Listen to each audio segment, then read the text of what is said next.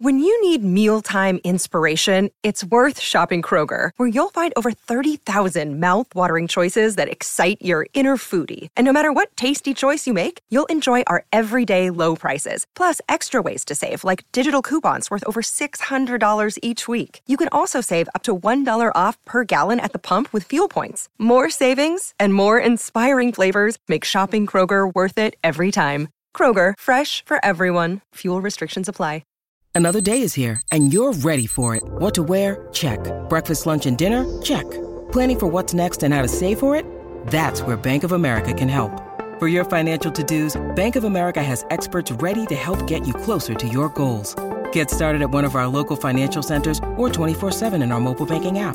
Find a location near you at bankofamerica.com slash talk to us. What would you like the power to do? Mobile banking requires downloading the app and is only available for select devices. Message and data rates may apply. Bank of America and a member FDIC. Your brain needs support, and new OLLY Brainy Chews are a delightful way to take care of your cognitive health.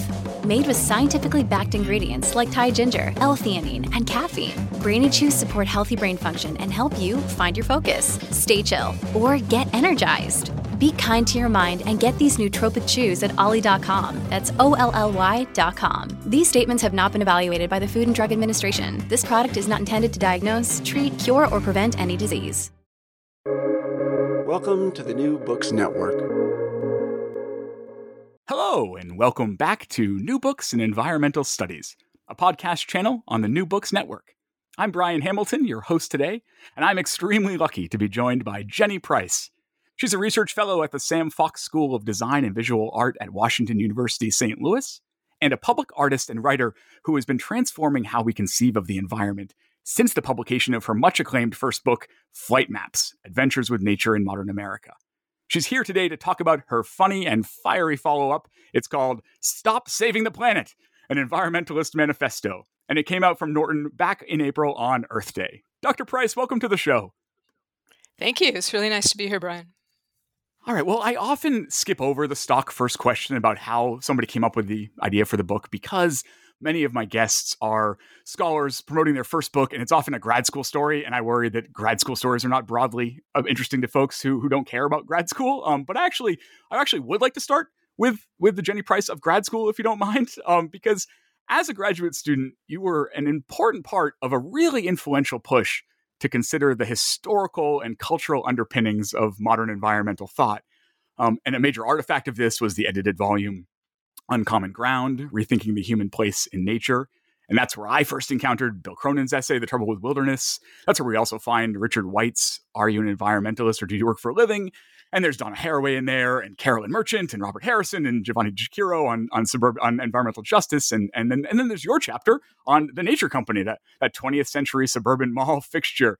And I got to say, all of this just blew my mind. It really just shattered the environmentalism of my youth made me want to go to grad school, which I won't hold you liable for. Um, but and then in college, I had had a similar mind blowing experience, um, being exposed to scholars who had who had uh, treated race as an ideology with a specific history, reflecting specific power relations that had to be reckoned with in order to fight effectively for racial justice today. And and now all of you were doing this with nature and with the environment and with wilderness, and you really defined what it meant to be self critical environmentalists, um, a tradition in which your new book really fits and advances, I think. And I, and I wonder, so if we could start with you reflecting on what it was like to be part of that push, whether we call it a scholarly project or a political movement. Um, what led you as an individual to think critically about environmentalist culture back then? And, and how did you find common cause with others doing that kind of work?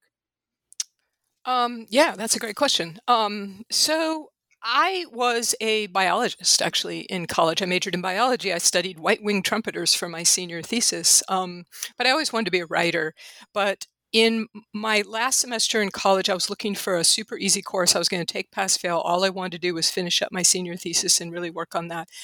And I ended up taking a course by Gary Gerstle, the great Gary Gerstle in 20th century American social history. And it just, like you said, it just shattered my mind. It blew my mind um, it just blew me away. Um, I think I'm a born historian in the way I think about things, but that was the first time that I started to to really encounter it. So I went to graduate school because that was the only thing that I could do, really, because I was graduating and I didn't plan to stay in graduate school, but I thought, okay, I'm going to figure out why this is blowing me away. And I went to study with Bill Cronon because I'm a nature girl. I've been a nature girl since I was born, basically. And so it made sense to study environmental history. So I went to study with Bill. And then, exactly like you say, Brian, like my world was shattered, right? Because I was a nature girl and literally wilderness was my religion, right? And all of a sudden I'm thinking, oh, wait, you know, nature isn't just the the repository of everything that's true and authentic. And it just shattered my world in a way. And it was that first year in graduate school was very, very confusing. And I kind of lost my religion. So flight maps, which ended up being my dissertation, really was my attempt both to understand my religion that I had lost, you know, and understand the power of that, and to also, I think, sort of make amends, you know, for for the, the, the just how problematic this idea of nature as being, you know, out there and not human is. So, and I just happened to, I mean, Bill Cronon obviously was the, he's probably the only person I would have gone to study with who could have kept me in graduate school, which I had no intention of doing when I left. Uh, and I still didn't intend to be an academic, which I was very honest with my committee about. But um, it was a really exciting time to be part of that, as you say, because this is exactly when Bill was um, putting together his ideas, you know, and, and, wrote The Trouble with Wilderness and the Uncommon Ground thing happened. And so um, it was, I mean, I was, um, I, yeah, I don't know if I if I led that movement. I was more sort of coming along, I think, in, in, in the wake of, you know, other people like Bill and um, Donna Haraway and Carolyn Merchant and um, Susan Davis. And um, so, and then that ended up being the foundation of most of the work that I have done since, in and mostly out of academia, is that is really trying to understand the impact and the power of this idea of nature.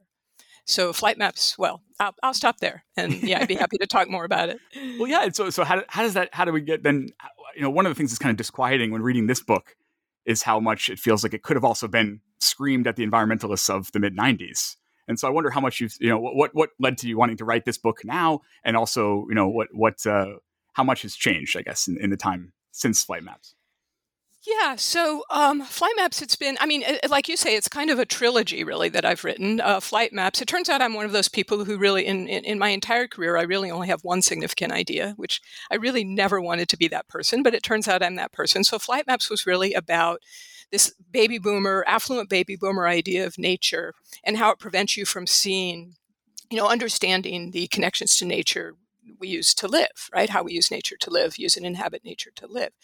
So I wrote that, and my good friend Michael Goldberg, um, who uh, was in graduate school at Yale with me, um, and who had been really important uh, to me as a person who gave me feedback, said, "Well, this is this is nice. This is a nice book, but so what?"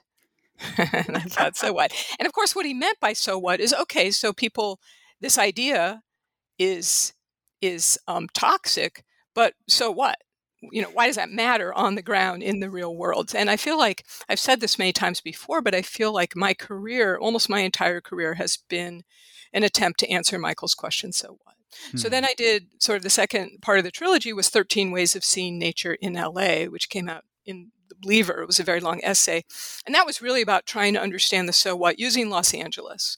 Like, how did Los Angeles, how did that idea of nature shape the ways in which Los Angeles has become this incredibly sustainable and an equitable city? How does making nature invisible in your everyday lives, you know, shape cities, shape everyday lives, shape the way we build um, and inhabit cities?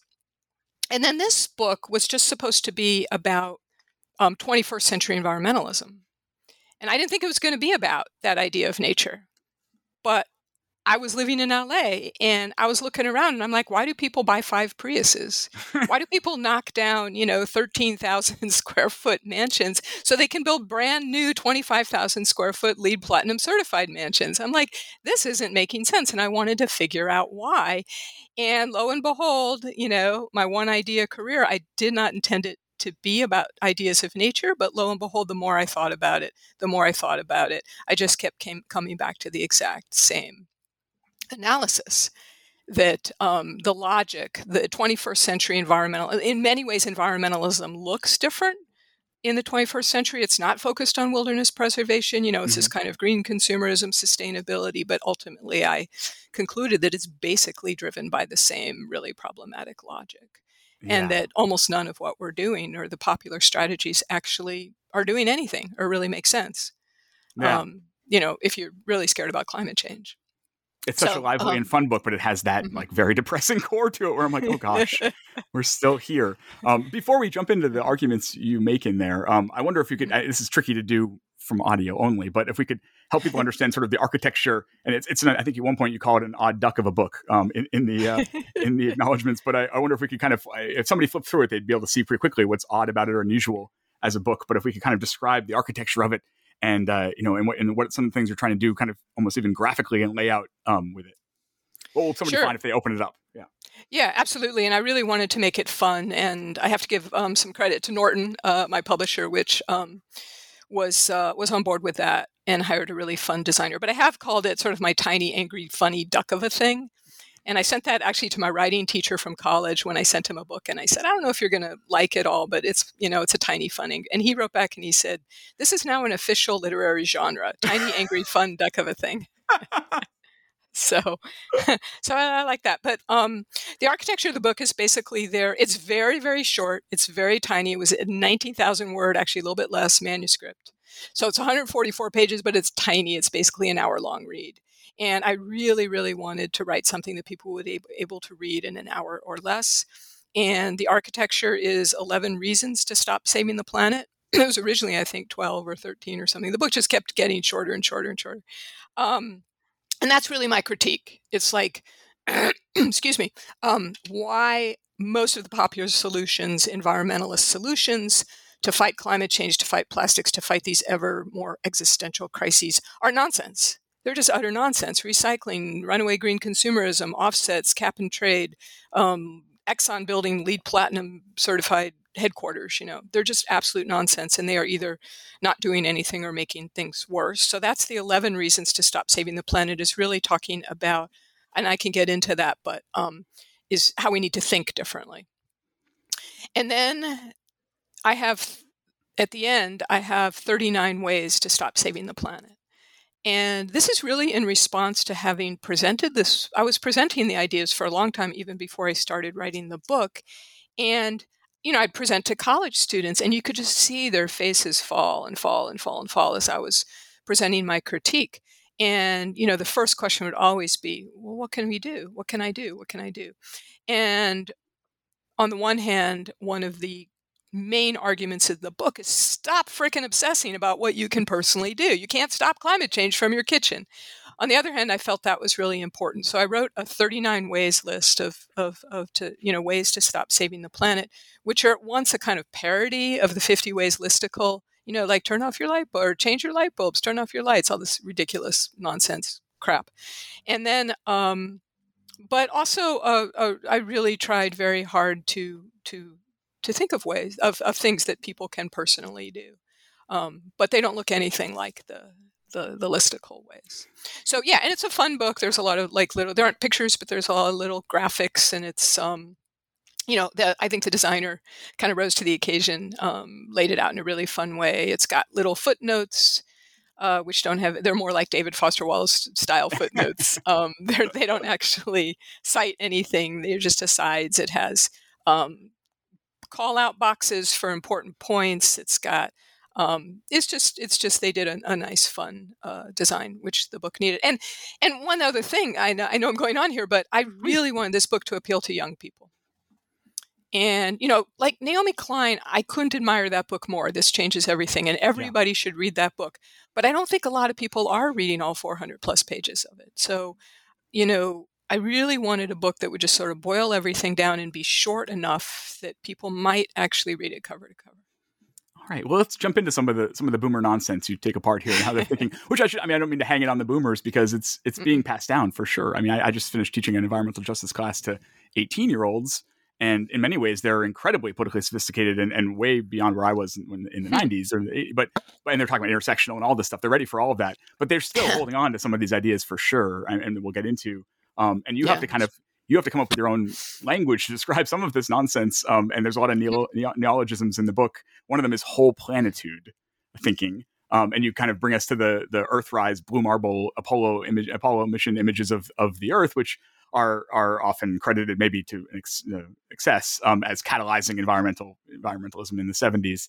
Um, and you're saying you really say that that's a double-edged thing, right? There's there's a way that may have inspired people to think, oh my goodness, this is all we have, and all, all this all this all the arguments that are made for the effects of that. But also there are there have been some drawbacks to, to conceiving of, and you you take us through all the Wikipedia pages in which that is the signature leading image of the, the image of Earth from space. Um, so what's wrong? What's wrong with that kind of thinking?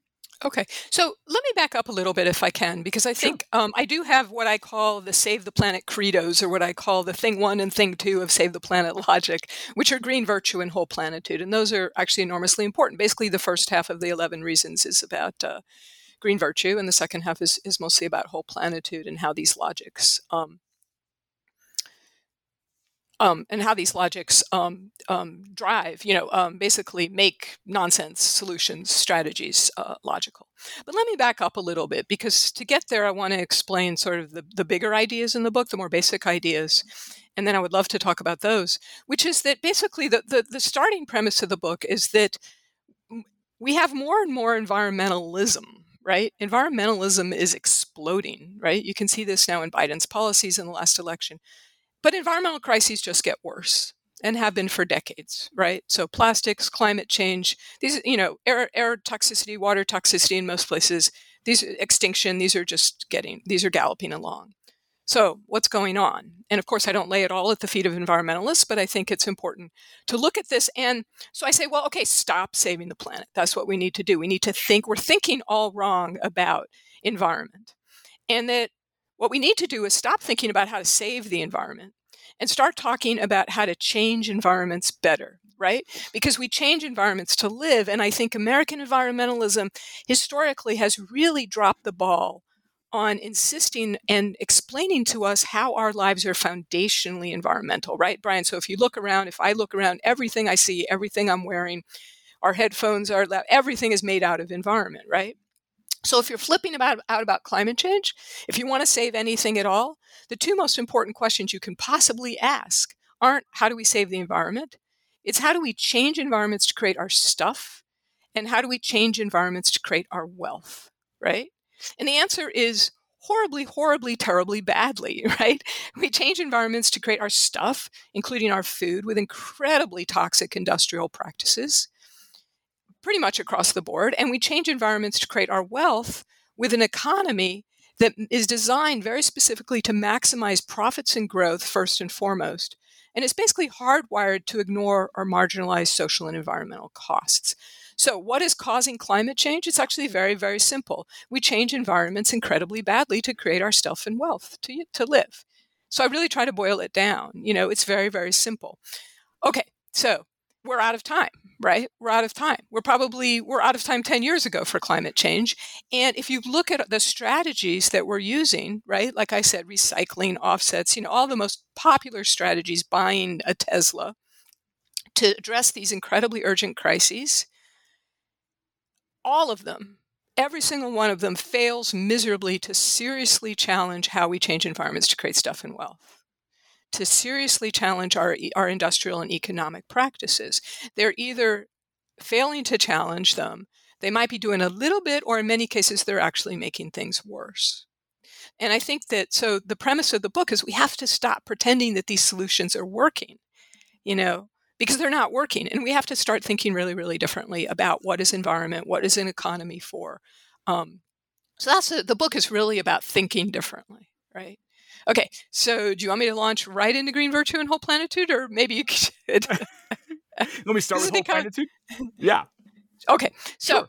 um, Green Virtue and Whole Planet. What I say is that um, say thinking about fighting climate change as saving the environment, and we use environment and planet interchangeably. If you think about it, we always say people and the planet. Basically, just yeah. means environment.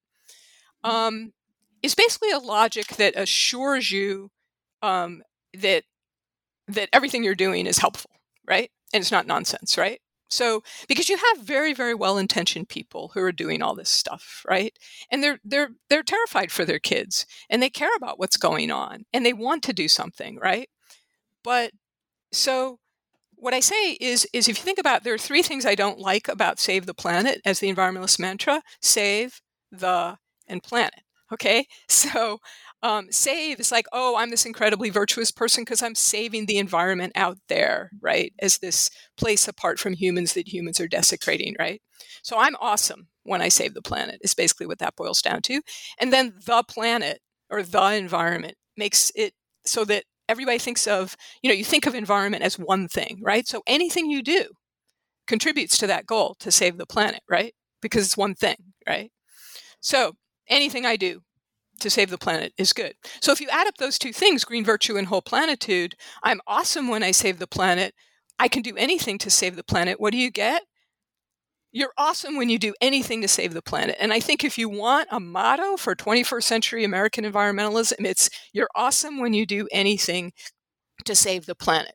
And I think that is what that's the logic, right? That makes people feel like they're doing something when they buy a Tesla, right? Um, is you're awesome when you do anything to save the planet. Now, that's there's a kind of um, less cynical and more cynical uses of this logic, right? The less cynical is that people, it is, um, a lot of it is well intentioned and people don't see the nonsense in the logic, right? Um, the more cynical part is that is that it works really, really well for affluent Americans who benefit the most from how we change environments badly to create our stuff and wealth, right? Who contribute the most to how we do that and who suffer by far the least from how we do that because we're not stashing the inevitable toxics and waste in their neighborhoods, right? So it actually is a logic that assures affluent Americans, and I'm hardly the only person saying this, obviously. Uh, Naomi Klein says there's a ton of environmental historians who are talking about this and people in environmental humanities, but um, that that it's it works really, really well for affluent Americans. And I think one thing that is different in my book is that I don't just call it cynical and hypocritical, right? It is hypocritical, but not always intentionally hypocritical. And I'm trying to understand why well meaning people are engaging in nonsense and why they believe in it so strongly, right? That's really, um, I think, what the book has to contribute that maybe not everyone is. Uh, everyone else is, is emphasizing. So, so that's green virtue and whole planitude. And then, of course, less well-intentioned people you know if you're the ceo of exxon or if you're you know you know all kinds of people um, can come along and take advantage of the faith in these nonsense solutions and that's what supports you know anything you do is awesome supports greenwashing right, right? you can right. do anything anywhere any little bit but I'll just say one final thing about this is there's this there's this just credo in in among environmentalists that just do anything it all adds up. It doesn't all add up. It hasn't all add you know it's like saying one plus one equals a hundred, or in our case, one plus one minus fifteen equals a hundred. It doesn't all add up. Small steps don't necessarily add up to the big goal. So um, so that's that's right there is the heart of the book. I think I think that's all we have to talk about. I'm going to drag you on a little longer for the ratings, but um, if we uh, yeah, yeah, yeah, sure. If we come back to the Tesla and the buying a Tesla, and I think there's a certain you know kind of knee jerk like, well, it's just you know it's uh, again the affluence and and it's oh people think it's fun and all that, but there's you have I think you very succinctly make another criticism of why we're running in place when we do things like that with that kind of green consumerism and it's that it, and you and you uh, and you say that kind of the economy can be frustratingly hardwired to pollute um, and it's it's because you, you follow the money right so when you buy the $80,000 Tesla or the $31,000 Prius, as you say, um, you're saying let's not only think about what happens to the car, um, and maybe it has a marginal impact at one point, but it also ends up, you know, the battery ends up in a landfill and all that. You know, let's think about the car. Let's also think about what happens to the money. And if we follow the money to, to where it goes, um, that the, the, consumer lets go of, and it ends up, you know, with Toyota or or, or uh, Tesla, and and why is that important to think about? Yeah, I mean, a Tesla is basically, you know, a Ford Explorer when you compare it to real solutions. You know, it's it's incredibly toxic to make. It's incredibly toxic to drive and repair. And but you're right. But what I say, which I think is enormously important, is the one thing people never talk about when they're talking about how clean a Tesla is, is to follow the money. So to follow the profits that people make from uh, making and selling Teslas, to follow, you know, um, the the person who works in the factory their 401k you know um, obviously the investments of of the executives and the boards of directors you know and um, that money is doing tremendous harm out there it's basically fueling climate change while you're trying to drive and repair and you know uh, resell and whatever a car that supposedly is supposed to solve climate change. And I think this is um, there are a few basic problems. There are patterns with our kind of nonsense solutions, and one is that they tend to fuel the problems that we're trying to solve. You know, basically, you will never, ever, ever, ever, ever make any significant headway on climate change unless you challenge what our economy is for. And unless you insist that our economy needs to maximize health and well being of people environments first and foremost, and not profits and growth. It's just not possible. So, this whole green growth is not only ridiculous, but it's dangerous. You know, it's pernicious. So, we have all these solutions that fuel that economy to try to solve the problem that problems that economy creates. I think none, no solution more pernicious than cap and trade which is just absurd. It's just obscene. I think I get it's probably the angriest part of the book is my cap and trade. I chapter. do want to get there. Yeah, yeah, yeah. And I, I I spent a lot of time trying to understand cap and trade, which I don't fully because it's so it has to be enormously complicated because it's trying to get the economy to do something that's inherently hardwired not to do. So basically, you're dumping billions and billions of dollars into an in carbon permits into an economy. And what, what happens to those billions of dollars? They're used to fuel climate change, to do things that fuel climate change. So, runaway green consumerism is another obvious uh, solution that just fuels the problem to solve the problem. And then, of course, the other um, the other main problem with our solutions is that they they try to solve problems after the fact.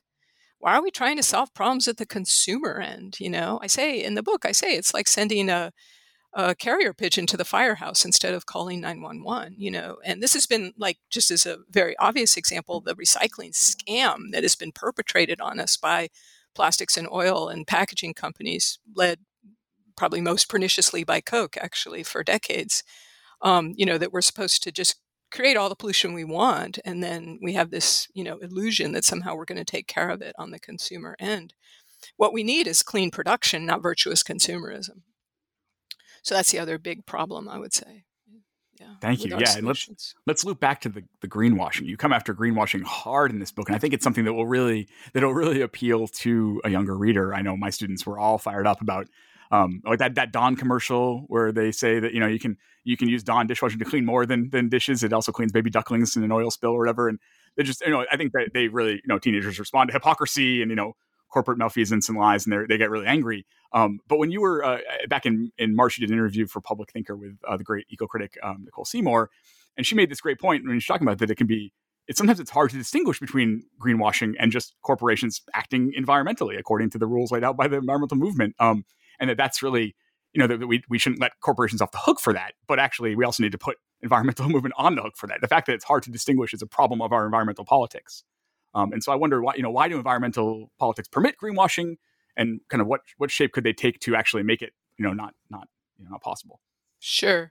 So first, I just want to do a shout out to Nicole Seymour, who I think is one of the most really exciting and creative people out there who's challenging this idea of nature. Uh, first, with her book Bad Environmentalism, and I know she's got a lot of things in the pipeline.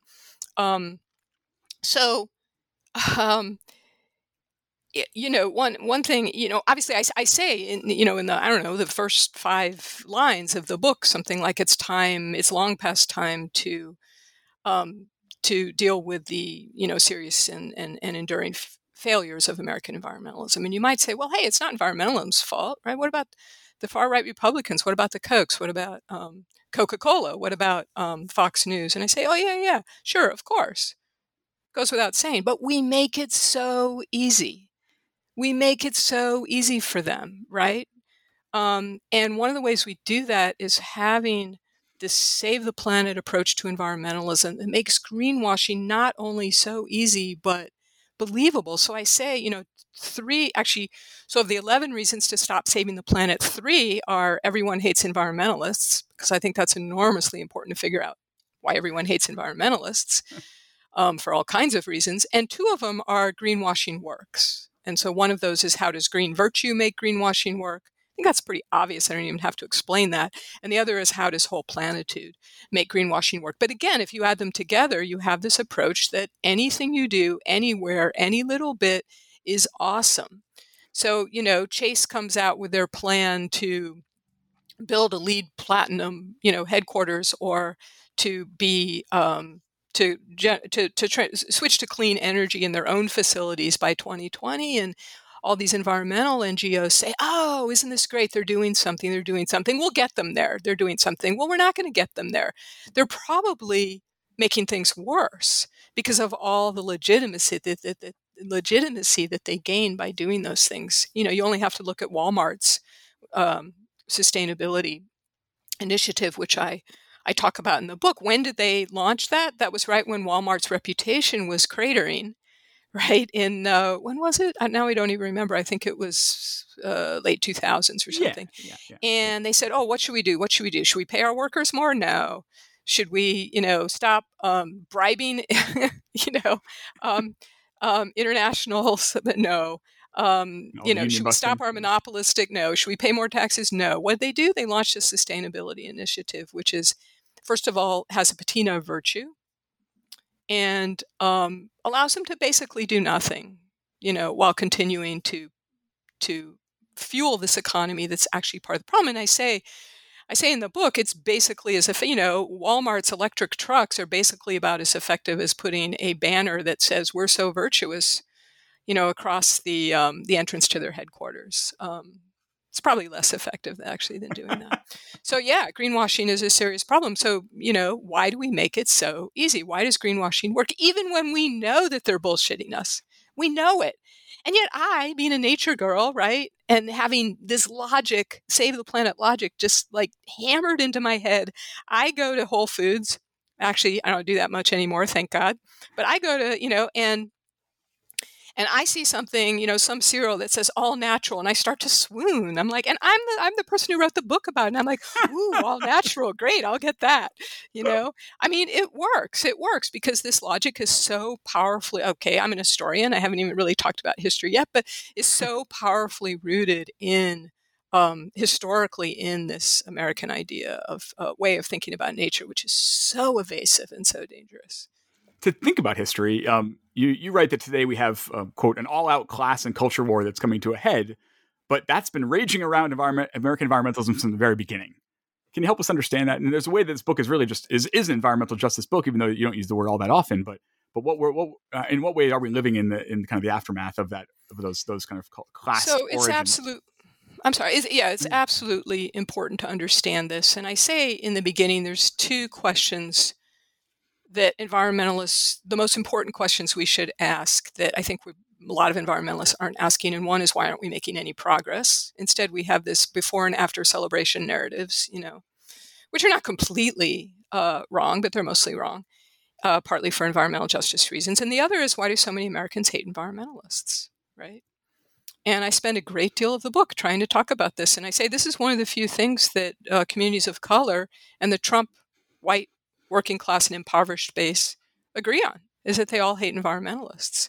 Um, and environmentalists obviously have this long reputation for being elitist, and they don't understand that. They're like, "But we're saving the planet, we're saving the environment. We're not elitist." So, so I spent a lot of time trying to think about that, and I think you know the easy answer is that environment is that we've had a.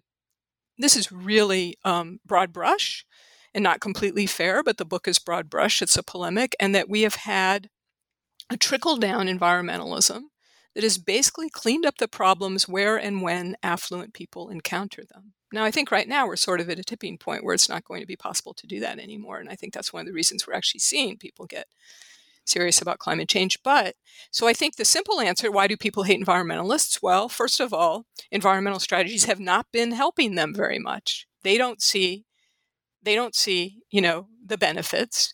And second of all, um, it's all done with this incredible sense of virtue, righteous virtue, about how great people are because they're saving the planet, right? All while all while we're stashing our toxics increasingly by the billions of tons in low income neighborhoods, which is predominantly on average will be communities of color, but it's also millions and millions and millions of white Americans also live in these communities.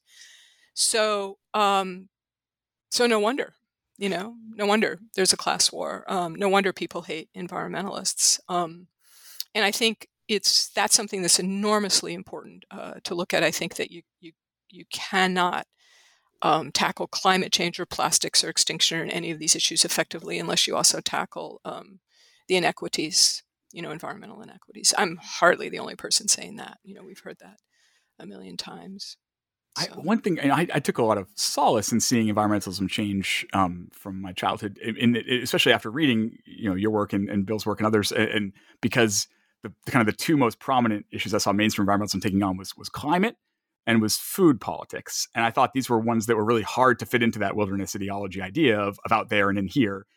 But there's also a way that, um, that your book made me think about the way that they were also very easy for everyone to think about only in their own spaces and then it was like, well, this climate's going to affect us here, and food, and what's going on with our food, or how I buy food here.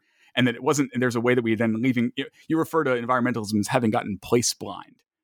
And I'm thinking back to the first Earth Day and, and, these lists of like, here are the most polluted rivers in the country. We need to do something about these rivers and what and the corporations that are polluting them in this way that seemed quaint to me before. But now I'm thinking like, actually, that's maybe more effective because you're talking about how if we're going to evaluate environmentalism's progress, we need to look at the at the at the most polluted places and have they changed. And we have a, a part of the country we call Cancer Alley, and we've called it Cancer Alley for a long time, and we still do. Um, and so, like you know, and I wonder to, to, what extent you what's what's led to this place blindness. You think, and maybe that's right. also a place to talk um, about carbon trading and all that. Yeah, well, I think it's it's also this um, this this this logic of you can do anything anywhere, any little bit, and yeah. it basically allows you to avoid where the messes are actually happening and the, and the degree to which they're actually happening and the degree to which solutions actually are tackling these big messes. So the last it is this book is basically at its core an environmental justice book. It's also basically an anti-capitalist rant that never uses the word capitalism, um, which is also very intentional. But that. I noticed that. most people do. Usually the word comes up before now, Brian. So thank you. I gave you half an hour. Now we're in. There. yeah, thank you. Um, so the last 11, of the eleven reasons is called something like um, "We can't tackle." Um, you know these. I, I, forget what it's called. What's it called? We can't tackle here. I'll, I'll actually look at it up. How we are all in this together, unless you tackle how we are not all in this together. Right. So I say, you know, what's one of the major things that you can do differently?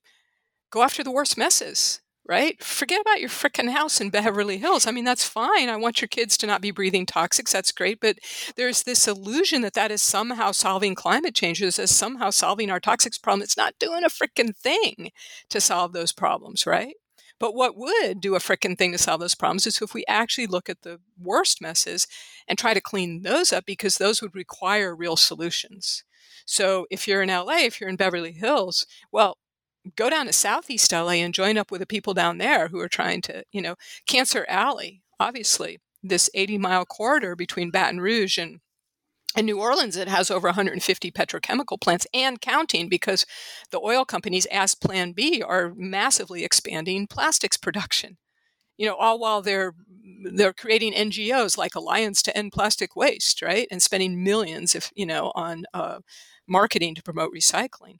So, um, you know, focus on the worst messes because ultimately, well, first of all, for basic decency. I mean, these people are a lot of people. I mean, every city has these communities, every rural, every county has these communities that are just so poisonous where cancer levels are really high, where everyone has asthma. They're everywhere now. We have like 1,340 Superfund sites, but those are only the worst ones, right? So, um, and what I say, something like 30 or 40 of those, no, um, most of those ha- have been on the list for 30 to 40 years. Um, so, because we're not focusing on the worst messes, because that would actually require seriously rethinking how, what our economy is supposed to do. So, yeah, focus on Cancer Alley, focus on South Valley and Albuquerque and St. Louis, focus on North St. Louis. We have a, we have a, you know, radioactive, um, just unbelievable, huge mess up uh, all across the north part of St. Louis um, because of massive mismanagement of nuclear waste. Um, so yeah, you can't. You can't. You cannot solve these problems unless you also focus on justice. And this whole separation that environmentalists have done for decades of economy and environment, or saying, well, we we deal with the environment and these other NGOs focus on social justice, right? Or we have to balance the needs of the economy and the environment. That balance. drives me crazy. That is so infuriating. That is so pernicious.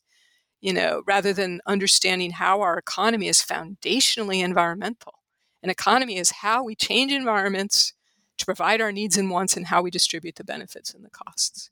And it's so funny because that's Um, something that even like even, there because even even Earth Day founder Senator Gaylord Nelson was saying Yeah. that in 19 like no, it was not a radical position in the 70s, and now it's like, Right. we've lost sight of that now. It's madness. don't Um, get me started on the word radical. Yeah. Or do. I'm, I'm tiptoeing. I'm tiptoeing around Okay.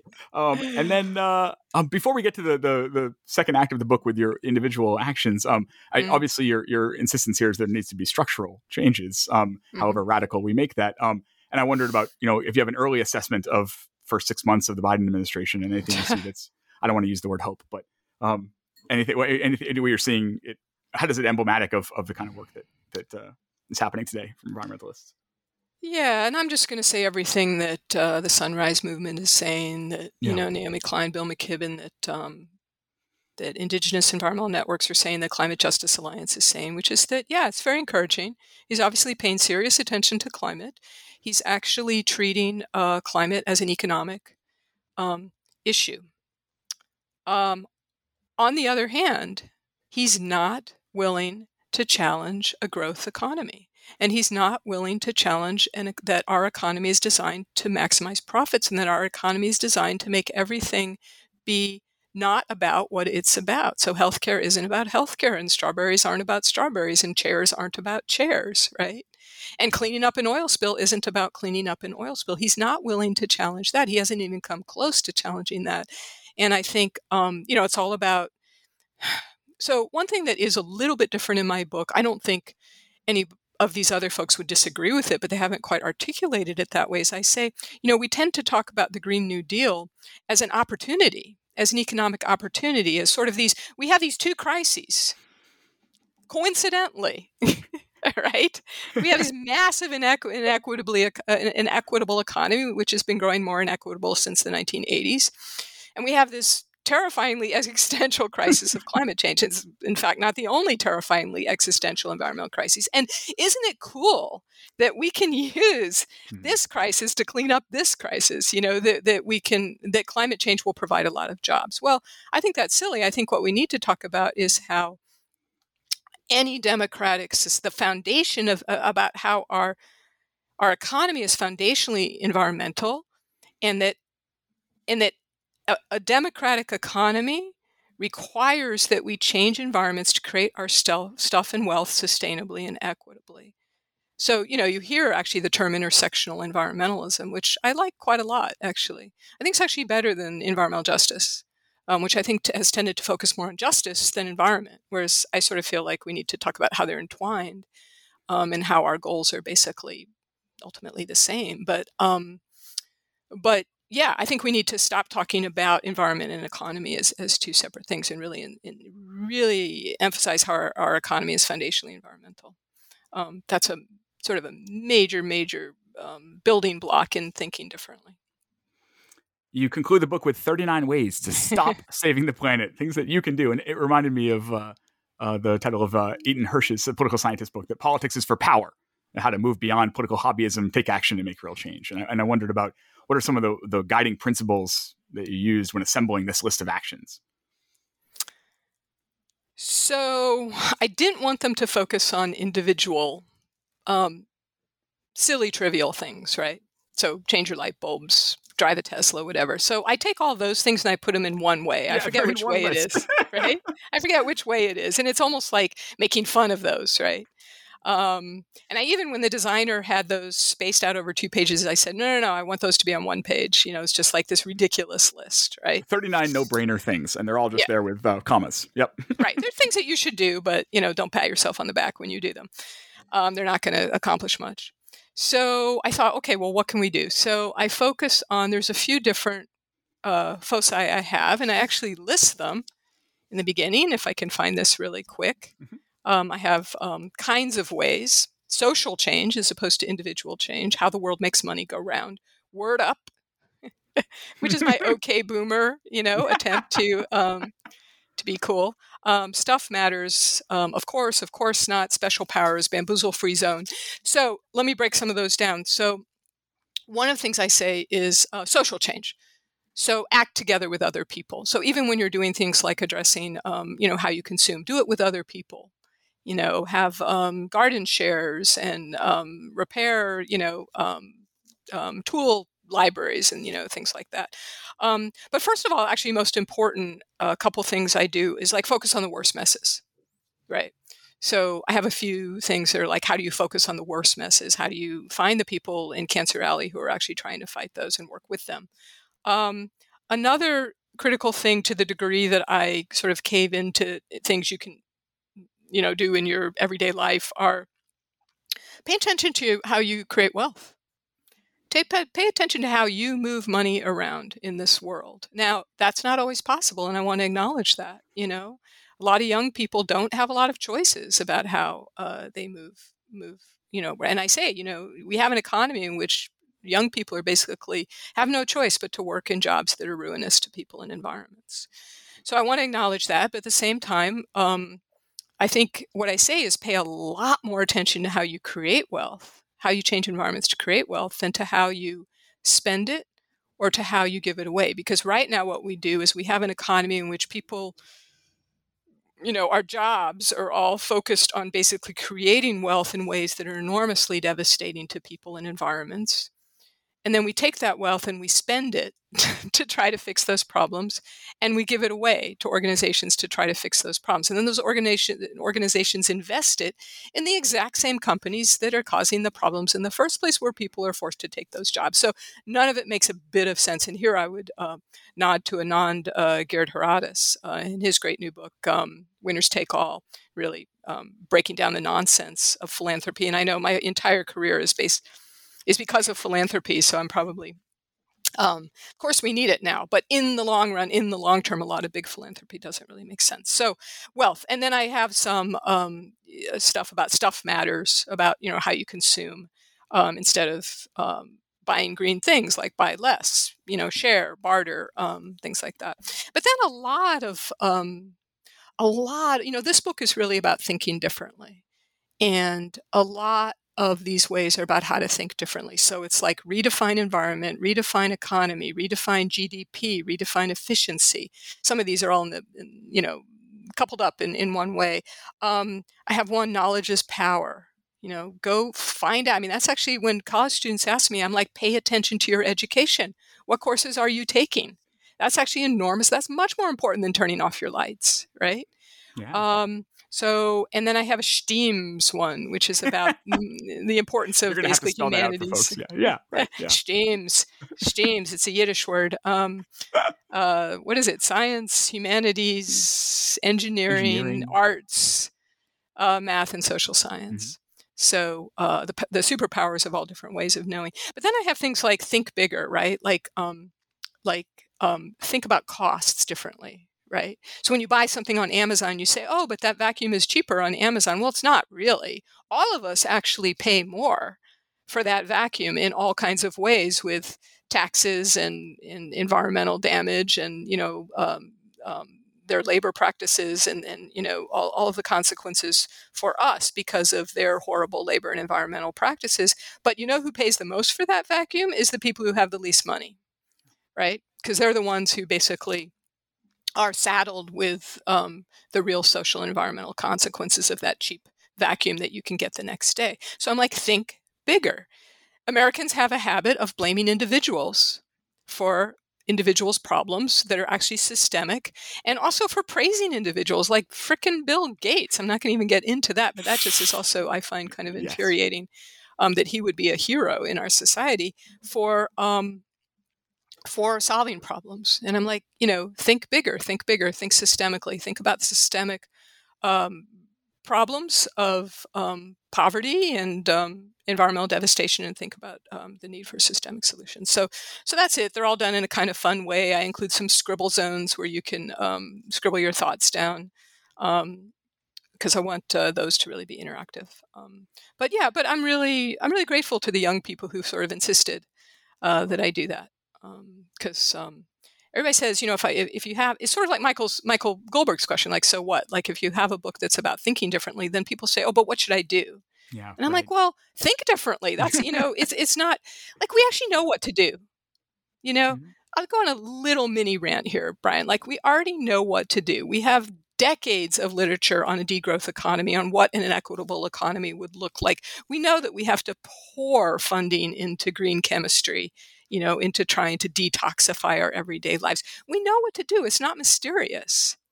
So to me, an even more important question is why aren't we doing it? And why are people with good intentions refusing decade after decade to do what we need to do?